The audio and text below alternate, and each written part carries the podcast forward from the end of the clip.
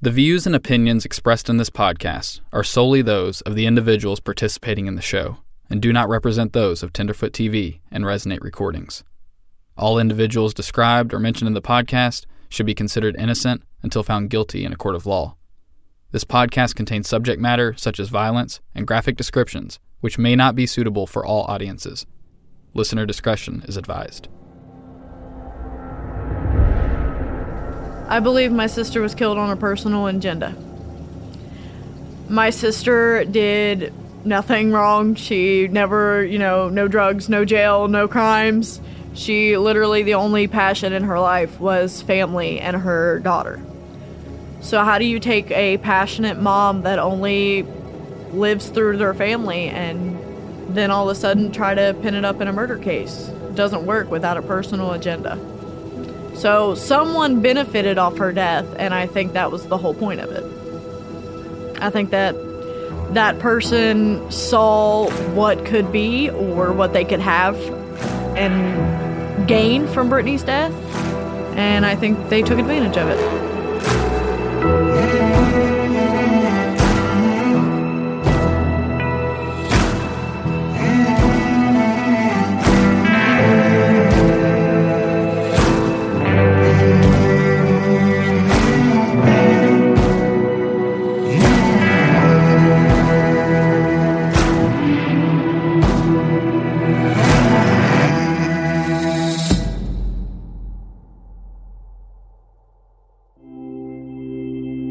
September of 2022, my producer Jessica was checking her social media accounts when she noticed a new Facebook group that Brittany's sister, Emily, created. Emily was Brittany's younger sister. She was 12 when the murder happened. Jessica joined her group, and her feed was flooded with years of pictures and different memories that Emily had been steadily posting. If you remember back at the beginning of this podcast, when we spent an entire day with the Dodson family and stayed for Brittany's vigil that night, we actually spoke with Emily, though very briefly. I think she was a little caught off guard that day. The Dodsons had told us about how the kids all dealt with their sister's death in their own way, none of them really wanting to talk about it. So when Jessica saw that Emily was posting memories of Brittany, she reached out and asked if she'd be willing to talk. And Emily was more than willing. In her own words, she was ready. She told us the story behind the social media page that Jessica had seen.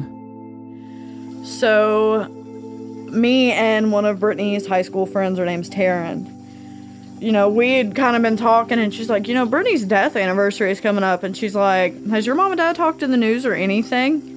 And I was like, girl, none of them have called. Not a one of the news crews have called, not the sheriff's department. And she was like, well, she's like, I think we should do something about it. And I was like, yeah, you know what? I think you're right. It frustrated Emily to see the news coverage dwindle over the years to the point that it seemed like the only coverage was when there'd be a milestone, like the last Blitz at the five year mark. She said nine years isn't as special, but she imagines the media will be at the vigil next year when it hits 10 years. And it was in this realization that she had the thought why not start talking about it herself? So I made a post on Facebook not thinking that it was going to, you know, go as viral as it did it got shared as far as California, and there was over 2,000 shares on this post that I had made. And, you know, in the post, I just said, hey, you know, I'm Brittany's sister, and, you know, we had this close bond that nobody really projects that what an impact she had in everyone's life that she really did touch. She sold that a little short. Here's what it actually said My sister is Brittany Stykes. Nine years ago, she was murdered in Brown County, Ohio, and her daughter Aubrey was shot in the head. Aubrey pulled through and is doing great. My family has two days out of the year when we ask for everyone to get together to remember my sister and bring awareness to her case, in hopes of not only remembering her and who she was, but to also remind the local law enforcement, among others, that we have not given up on solving her case. My sister and family deserve to have some peace of mind and justice. For nine years, we've held candlelight services and balloon releases, and for nine years, the amount of people that come out to support all of us has decreased. I know that time goes by and people move on, but days like today, for my family, it still hurts like the very day it happened. Brittany impacted our lives in so many ways. She was an amazing person and my best friend. Brittany may be gone, but her love is still all around, each and every one of us. In a book I read my freshman year of high school, it said, Love is like the wind. You can't see it, but you can feel it. That quote has stuck with me all this time because I know that even though my sister is in heaven, she's still loving me and present in everything I do. I just reached out to you in hopes to have some prayers for my family. Today, August 28th, makes nine years since my sister, who was pregnant, was murdered. Every day is hard, but today especially. We still have no answers. I'm reaching out to anyone that will listen. For Emily, it wasn't just about getting Brittany's case out there in the public eye. It was about getting Brittany's story out there. After all, she lived a very meaningful 22 years before that fatal August night. Aubrey's 10 years old and she doesn't even know what happened to her mom. Here I am, I have my little boy's getting ready to turn four, and I have a baby that's getting ready to turn one, and they don't know their aunt. You know, she had a big, a big impact on me and my personality and just who I am. And I don't feel that that should have been forgotten. Her friend Taryn had an idea. What if they start a memorial page? The one Jessica found online. The idea behind it was everyone has their own memories of Brittany, their own photos of her, their own things to say. Like that slowly dwindling vigil held each year, they could make a new place where people could come together to remember Brittany. My sister definitely had a laugh and a smile that was very, very infectious, and she was loud and always outgoing and happy.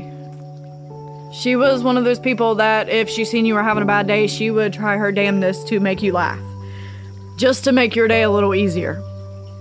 My sister always made sacrifices for me. Emily says Brittany did a little bit of everything for her. She taught her how to tie her shoes, made sure she brushed her teeth every night, and read her a book before bed. All those motherly instincts we talked about at the beginning of all this. But that continued all the way through Emily's preteen years, though it, of course, looked a little different. It was funny because when I hit 12, she was like, you know, hey, six months, you're to be a teenager, and I think we need to teach you the teenage stuff. And I was like, what? And she's like, we're to take you in here and we're to teach you how to do your makeup and your nails and your hair. And she was like, we're to dress you up and we're to go out.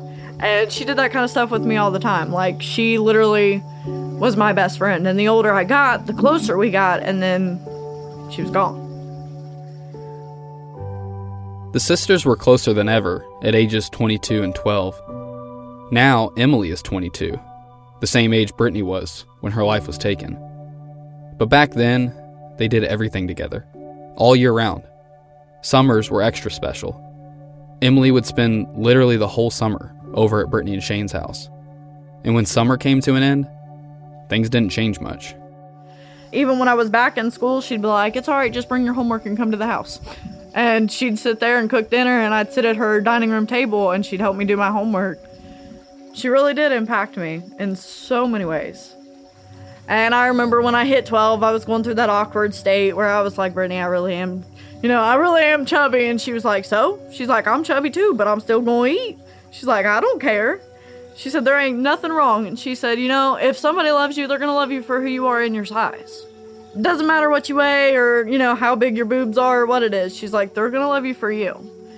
You might not be pretty to everybody, but you're going to be perfect to somebody that was just her thing. She just always wanted me to feel like I was perfect. And even if I did have faults, she wanted me to know that it was okay. They'll love you for you. Profound words. Interestingly, it was around this same time that Brittany herself found love, when she and Shane started dating. Another reason we felt it imperative we talk with Emily. Because as she said, she was with Brittany all the time and therefore, she was around Shane all the time. She had somewhat of a window into their lives, one which others didn't have, and she paid attention. They definitely didn't have this loving relationship. It started off that way, and then it kind of unfolded, and true colors were shown. So, a lot of the time, Brittany was there by herself. It was usually like me, Brittany, and Aubrey, and then Shane's two step kids. And my brother stayed there a lot too, but then him and Shane kind of had a little issue with each other. So he quit going there. He didn't really like what all was going on. He didn't agree with it. So Tanner kind of parted ways with it and stopped going as often. So most of the time it was just me and Brittany kind of hanging out at the house with each other. Okay, but that's not all that bad. And it doesn't explain what she means by true colors being shown. But as she continued, she eventually expanded on that. Pretty much what it boils down to is they they argued a lot. Like Shane drank a lot. Shane is very cocky, so when he drinks, he gets very loud and cocky and just kind of runs his mouth, and they'd get in little arguments and little spats and stuff. There was just always little incidents. But it's also one of those things when you have a child with somebody, you want to try to work it out because that's that's the kid's dad. You you want the kid's dad to be in their life. But I think a point had came where she just thought that enough was enough and she was ready to get out. Emily reminded us of the weeks leading up to the murder, starting with a story we'd heard from both Brittany's friend Samantha and her mom Mary a while back. Well, it started off we was actually all here. They had gotten to an argument early in the day and Brittany was like, "Come on, I'm not dealing with this. I'm not doing this. I'm not going to sit here and argue with him over it." Over the kids and money and not wanting to come home. I'm not doing it. She's like, we'll just go to mom and dad's because I'm not doing this. So me and Aubrey and Brittany all got in the Jeep and we came out here. And Shane was texting her, and I'm not sure what the text had said, but she got like upset, like very, very upset. And she looked at mom and dad and she goes, I'm gonna call him and see what he says. And he told her, Well, why don't you just get your fucking shit and get out of my house? And she was like, But we have a baby together. And he goes, Well, I guess I'll fucking pay child support. Brittany was like, You know what? If that's his attitude about it, then I'm going to go tell him that he's going to be paying child support on two more kids. At the time, she just learned she was pregnant with her second child. This was obviously before she went home and broke the news to Shane. But Brittany, being a woman of her word, went and did just that. If you remember from Samantha and Mary's accounts, she supposedly called them both that night, crying over how he'd reacted to the news. And you might also remember hearing about how he changed his tune the very next day. She's like, Well, he now all of a sudden he's excited and he wants this baby, and all of a sudden he says he's going to change and everything's going to get better, and I just don't understand it.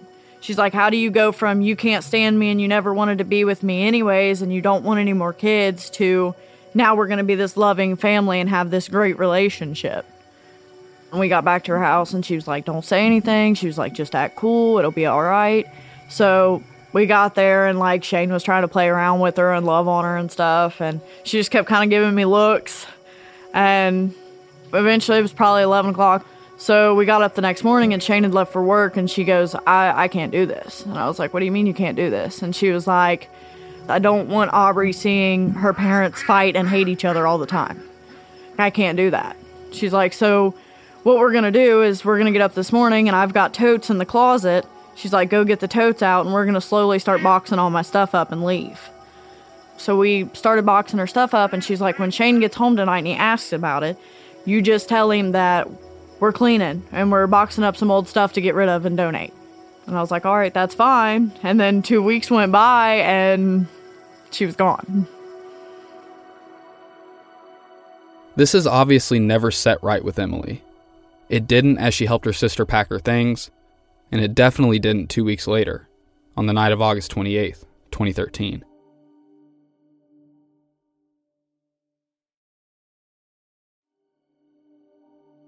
While Emily was at her parents' home, slowly learning the news of her sister's murder, Shane hadn't been notified yet. As reported in the Brown County Sheriff's Office narrative, when the murder occurred, Shane was supposedly at a private gym in Decatur, Power Source Gym, to be specific. Later that night, Shane shared his alibi with then Deputy Chief John Shadle. Shadle left the Brown County Sheriff's Office in 2015. He says things had gotten a little political there, and in his own words, he doesn't play those silly games. He felt it was time to seek greener pastures and he found it years later, about 20 minutes outside of Brown County, in Felicity, Ohio, where he ended up coming out of retirement to become their police chief. But the reason we wanted to speak with Chief Shadle is back in the years following Brittany's death, he did play somewhat of a role in her case. While it was mostly from a distance as far as the investigation goes, many times he was the face and voice of the Brown County Sheriff's Office and the media. So he's definitely not clueless when it comes to this case. But the other reason we wanted to speak with Shadle is that on the night of the murder, he and another deputy were the ones tasked with breaking the news to Shane. In other words, they were with him that night.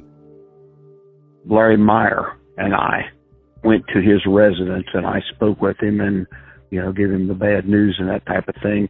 But it was within probably a couple of hours of us arriving on scene, taping everything off and making ID of her.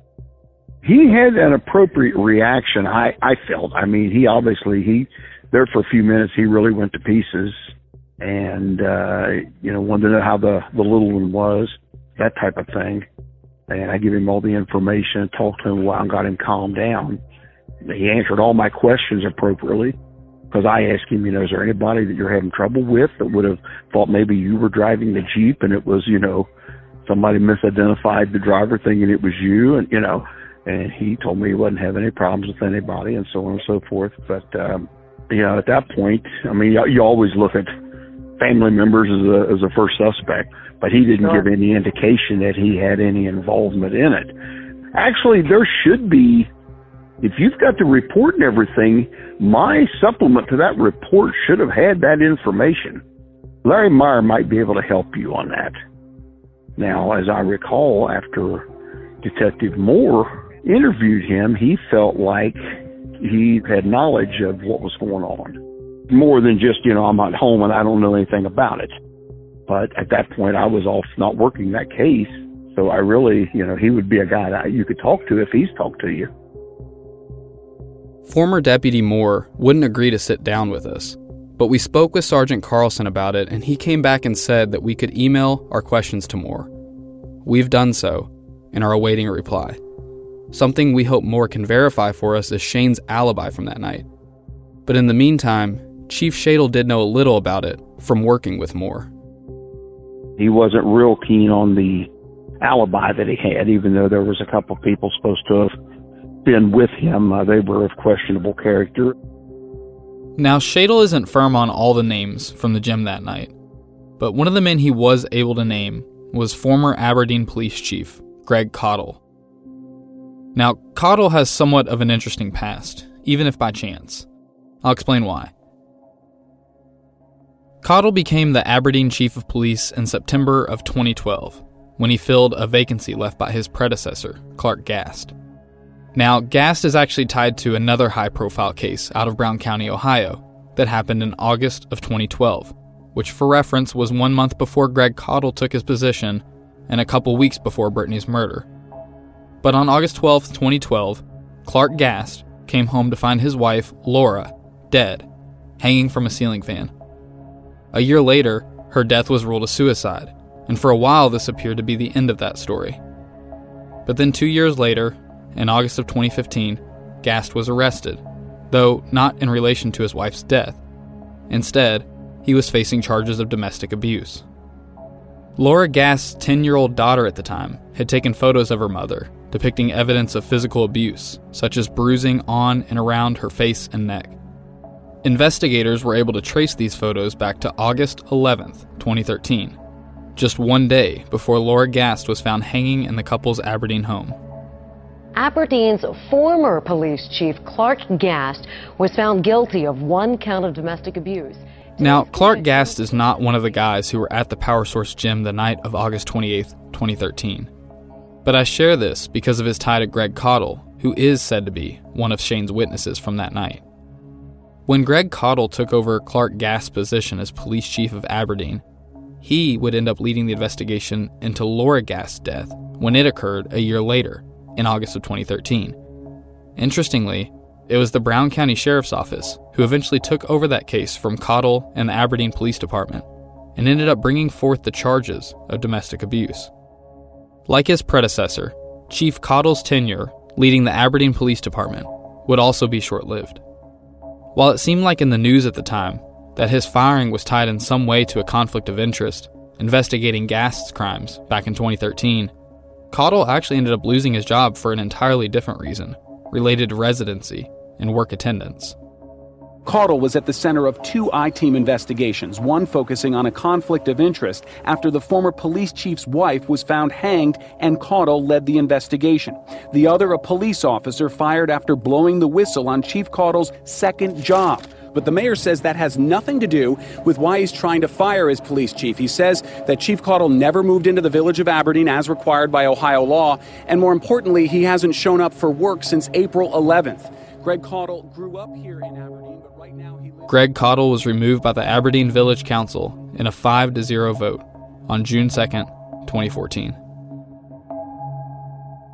When we asked former Brown County Chief Shadle why he questions Caudill's character, he says that as an officer, he was someone who couldn't figure out what side of the fence he wanted to be on.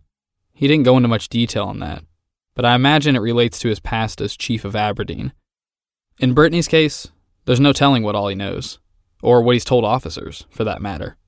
But it doesn't change the fact that in Shadle's eyes, Brittany's case should have been solved a long time ago. I think it was a solvable case from the beginning, and I'm not so sure now. I mean, let's face it, whoever did it and whoever knows about it have gotten by with it for nine years. The time to be worried, and nervous is over. They're sitting back with confidence now. He may have a point, but in a general sense, it's best to try and reach out to anyone whose name comes up during the course of an investigation. And in this case, one name that Shadle was able to give, which we'd never heard before, was Greg Caudill. And at the least, it sounds like one thing Caudill should be able to verify for us is Shane's alibi from the night of August 28th. So we reached out to him and had some luck. It was very brief, but helpful nonetheless. Here's what he had to say. Well, there was like six cops that we was all in there working out. He just happened to be in the gym working out at the same time. Yeah, he was definitely in there. It was like between six and eight o'clock at night. Are you friends with him? I mean, acquaintance. I'm not really. I wouldn't call myself friends. I've never been around him other than seeing him in the gym. Let's put it like Okay. that. Was Clark Gast in there? No, Clark Gast don't work out. No, And he's not he's not friends with Shane either, though. No, no. He's never even met Shane, as far as I know. I mean, unless they met way before that, but no, not at all. Unfortunately, that's all we got out of Greg. The main takeaway is that he does support Shane's alibi, just as he did years ago. Greg says he saw Shane at the Power Source gym the evening of August 28, 2013, putting him there at the gym at the time Brittany was murdered on Highway 68.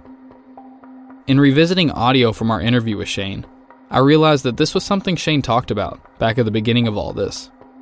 Though at the time we didn't really make much of it, as we were in the very early stages of our investigation.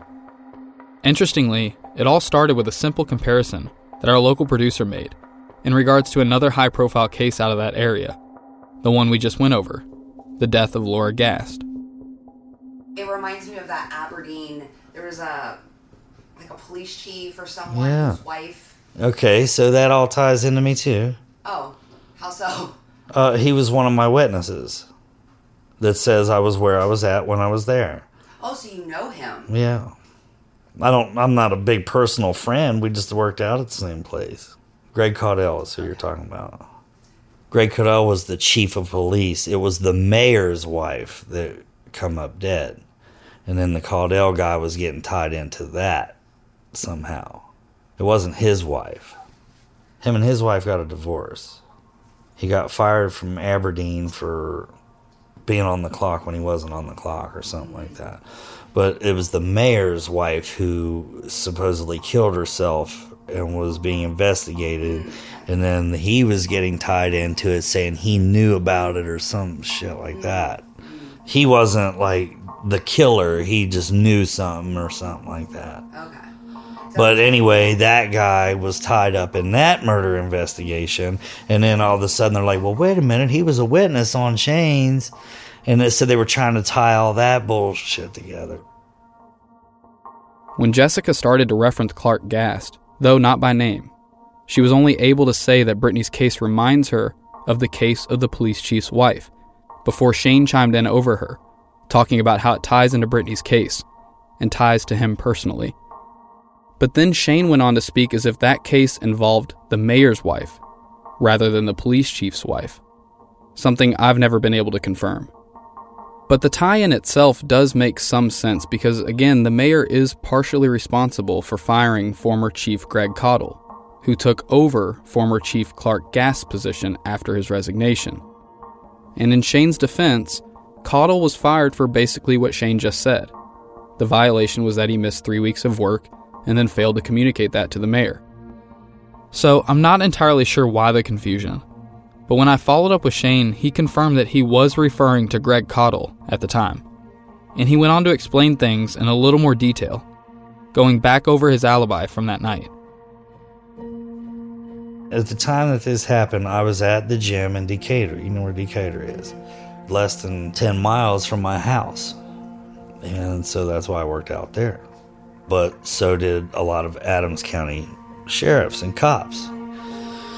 And so I knew a lot of these guys, you know, and uh, they just happened to be there the night that this happened. They were at the gym earlier and they all testified that I was where I said I was at. And how much more of a solid alibi does a guy have than uh, I have five or four cops telling cops that I was where I was at?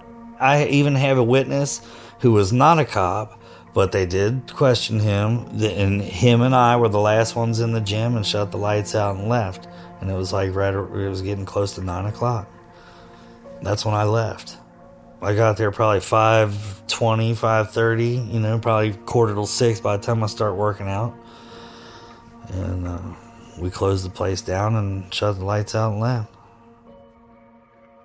While Shane may not have the best witness to support his alibi, it's a pretty firm alibi nonetheless.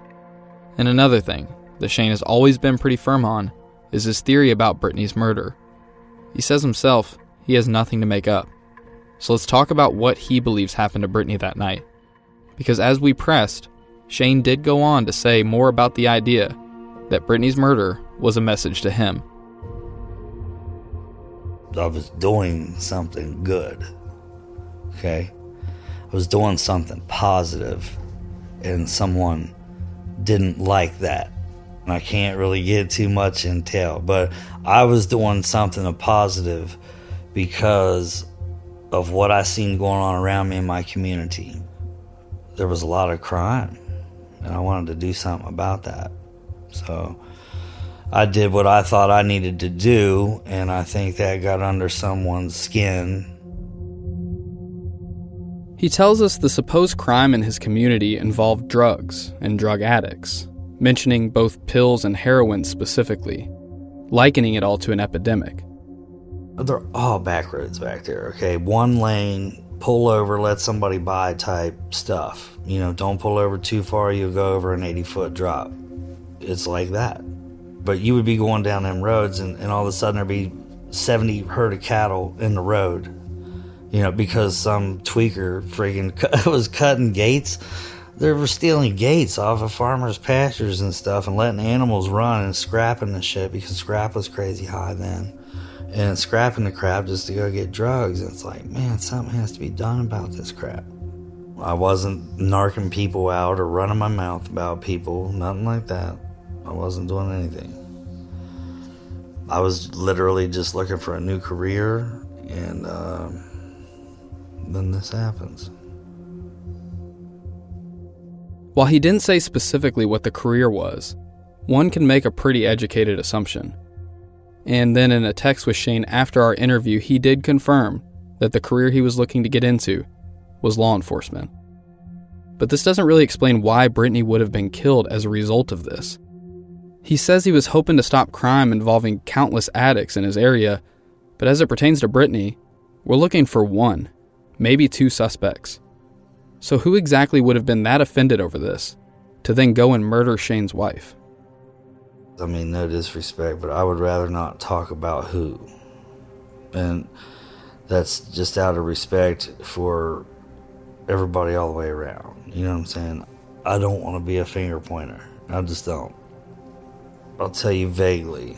I think that it was No, I'm sorry. I don't want to. I don't want to do that. I just. I'm gonna take the high road on that, guys. So, no luck on a name. But as a reminder, Shane had previously told us a little bit about this person. Here's what he said I don't know anything about this dude's personal life except for one thing, and it's not like I'm the only person in the world that knew this. Everyone knew this, okay? So that's all I got to say about that. What do you say to that person? Hmm. You got you ready to hit that beep thing, man? I got some editing I'm gonna need done here. Uh, there's nothing I can say they don't already know. He knows he's a low life. He knows he's a coward. He knows he's a piece of shit, and that's all he's ever been and ever will be. So what what could I say? Nothing. You better pray I don't ever get terminal cancer or some shit. So you're confident it's them?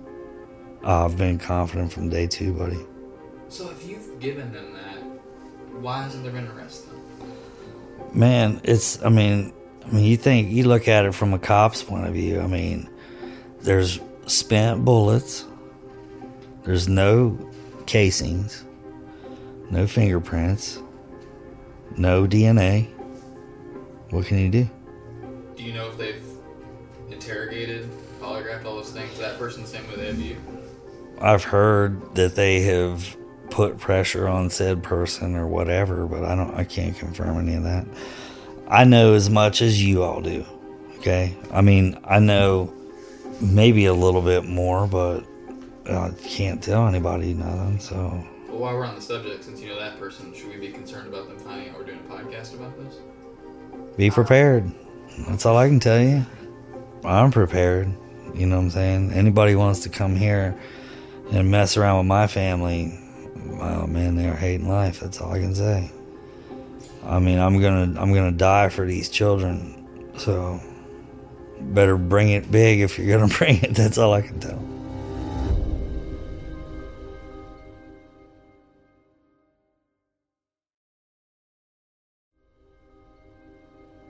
Another thing you may remember Shane telling us a while back is that he's of the belief that the morning road rage incident that Brittany was involved in ties to her murder, which occurred later that evening.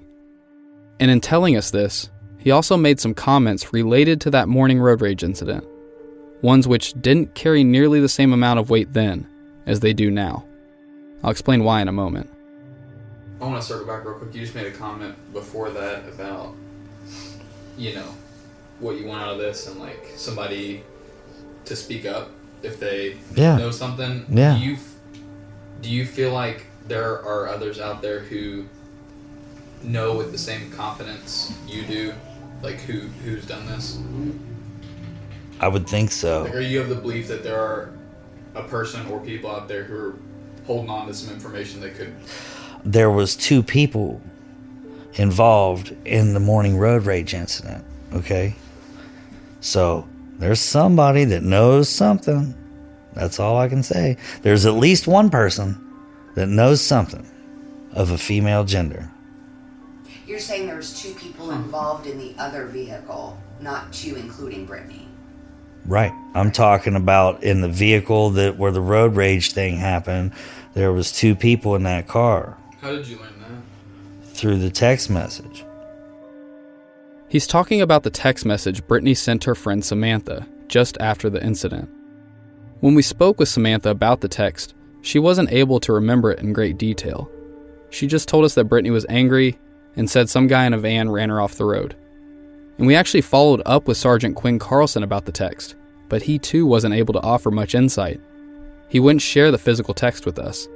And when pressed as to why he wouldn't, he just told us that she uses some vulgar language in it, and he wants to protect her character. I guess that's understandable. But Shane says that he heard there were two people in that vehicle that morning. And overall, he did seem to know a little more about the situation than what we'd heard so far. and it said like ran off the road and a guy in a effing C-U-N-T, you know, and my wife did not talk like that. It must have been a serious altercation for my wife to be that upset to talk like that because she didn't do that, you know.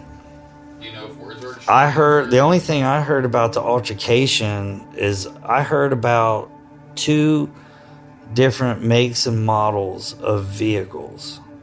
One vehicle was on the scene at the time of the incident, speeding away. Another vehicle was described in the altercation. Okay? They were two different vehicles, but the two vehicles that were described, my original story had similar vehicles to both. So Shane also heard that there were two different vehicles described in the morning incident. One which was seen speeding away from the scene, and another which is believed to be the one that was involved in the incident. The only one we know of was the vehicle involved in the morning incident, that being a gray van. But Shane says that both vehicles he heard about were similar to vehicles driven by the unnamed person he believes to be responsible for the murder. So, do you think it, it, it's possible that the morning was attempt one at sending a message and it didn't quite? I don't know. I don't know. That's why I don't want to point fingers at crap because I don't. I can't. I can't put it all together. You know what I mean? I don't know if that was the case or was my wife's murder retaliation of whatever happened between her and that person. Maybe I'm maybe I'm not even freaking involved, and that's why I don't want to point them fingers. You see what I'm saying? Maybe it doesn't involve me. I'm just saying that in my life, everything I can ever think of that I've ever done, that would be the only scenario that I could come up with if it does involve me. But, you know, if there was some private life of my wife or her family, or I wouldn't know anything about any of that. You know, I don't know that. I don't think that my wife was doing anything wrong or bad. I, I don't. I, I have no suspicions of any foul play in that area, you know. I don't know, man. Did Brittany know your unnamed person?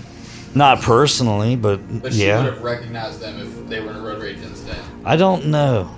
I don't know about that. It seems like if you recognize the person, you'd probably go ahead and give that detail to your friend if you're Correct. Correct. I don't think that because it had been like she knew him when she was younger or whatever, and I don't know if she would have recognized. You know, I don't know. But she knew of it. There was. She knew. Yeah, everybody in that area knew. Everybody in the area knew. What does that even mean? I can name one person seated right beside me during this interview who didn't have a clue who he could be talking about, and she's lived practically her entire life in the area. Not to mention, she has a background in investigative journalism. If anyone should know who he's talking about here, it would be Jessica. All in all, Shane says he's passed along everything he knows to authorities. There's really nothing else he can do. It's in their hands now. All he can do is focus on his life and hope that justice will be served in due time. No matter who it is, it's going to be. My prayers are answered, so it's going to be a glorious day. But it's going to be sprinkled with a little bit better if it's exactly what I said it was. The only good thing is I get to walk out of this knowing that I told the truth about everything the whole time. And I don't have to have any shame, guilt, fear, nothing. I don't have to have any of that on my shoulders. The only reason that I spend so much time thinking that it involves me is because why else would they have been hammering on me? Why would I have been such an interest if it didn't involve me?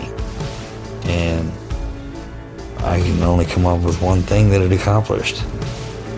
Got me out of that county.